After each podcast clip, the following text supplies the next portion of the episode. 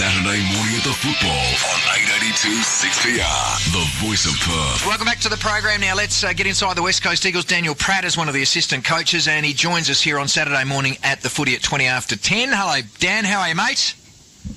Uh, morning, fellas. How you going? I'm going well, thanks. Yeah, good. Uh, only one change. Uh, Cripps, uh, Cripps is back. Has he come back a little bit earlier than expected?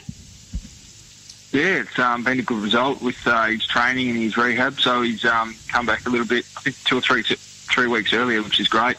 Daniel Kim Hagdorn here. With Cripps straight back in, Nelson on the brink. You've got one or two other boys not far away. Petrie, I don't think Lycett's far away. Is there a bit of a message being sent to a few of your senior experienced players that are just that little bit inconsistent that they'd better find some consistent form to hold their spots? Oh, definitely. I think if uh, you've got fit, a fit list, um, everyone's on notice. So mm-hmm. um, it's a good thing for the footy club to have form from underneath, and uh, we've got that at the moment uh, with a couple of guys in the twos, and we've got some guys coming back. So um, hopefully we can um, you know, have a nice healthy list that's in form. Freddie, how close was Nelson? Because I mean, he had the wrist problem, as I suppose he would have been able to keep running, but his form this year has been dynamic.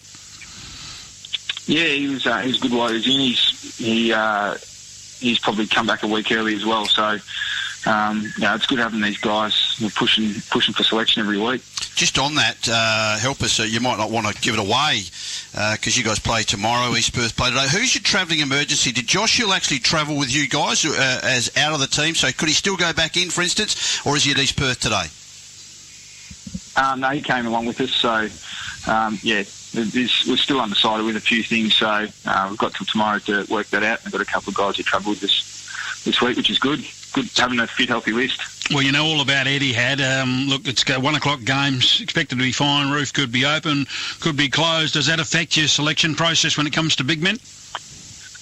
Uh, no, not really. Um, we played played North round one and mm. had the roof open then. I think that was a Sunday 110 game as well. So um, that shouldn't affect, uh, affect selection at all, really. What about how you play, Daniel? Can I put you on the spot a little bit? You're the team, you know, backline coach, but also responsible, and correct me if I'm wrong, to de- team defence, so you're the defensive coordinator. How different is yep. your defensive tactics at Etihad, say, as opposed to Subi Oval? Or even for future planning for places like the MCG, is it slightly different depending on the ground dimensions? Um, Oh, it's hard to say it's the ground dimensions, but we have a few different ways of defending, which we mm-hmm. train. We've got a pretty um, mature list and they're relatively experienced, and we've been doing similar sort of thing for the last few years. Um, so they're, they're, getting better at it each week. Um, so we're at that point now where we can flick into a few different modes when we defend. Uh, the wider grounds, there's a lot of talk about that sort of stuff, um, but I personally I don't think it's um, an issue with, with the defence. Uh, but if we have to change things up during the game because the team's beating us, you know, the contested ball or their ball movement is too sharp for the defence, uh, mm-hmm. we can we can change things as we go. I assume you team defence on Daniher. What about Orazio? Does he get Sam Butler? Does Sam Butler go to him and just quell him out?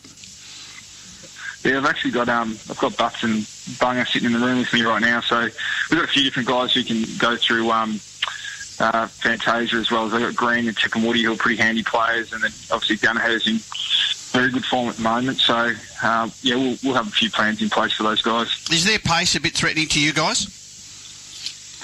Um, oh, not really. We haven't spoken about their pace. Um, they're obviously very dangerous players. They've got talent, and most forwards who've got talent want space. So um, we've been able to, you know, minimise uh, forwards' opportunities over the last few weeks, and that's probably going to be a similar um, you know, plan going forward this week. So if you give any of the, the, good small forwards in the comp time space these days, they uh, they hurt you out the back in particular.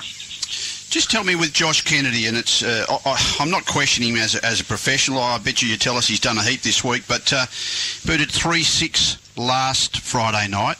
He booted seven straight the last time you were at Etihad. What's he done during the course of this week on the back of those yips last week? Uh, he, he, hasn't done anything different than he normally does, which is a good thing. Mm-hmm. I think um, guys who um, jump on small things and events that happen from time to time during the season, um, that's where inconsistency lies. So um, he's just done his normal prep um, leading into a game. He's had his normal amount of shots, and um, yeah, I don't think he'd be too worried about it. I don't think any of the guys are either, which is a good thing. Mm-hmm. Thanks, Dan. Good on you, mate. Good luck. Yep. See you guys.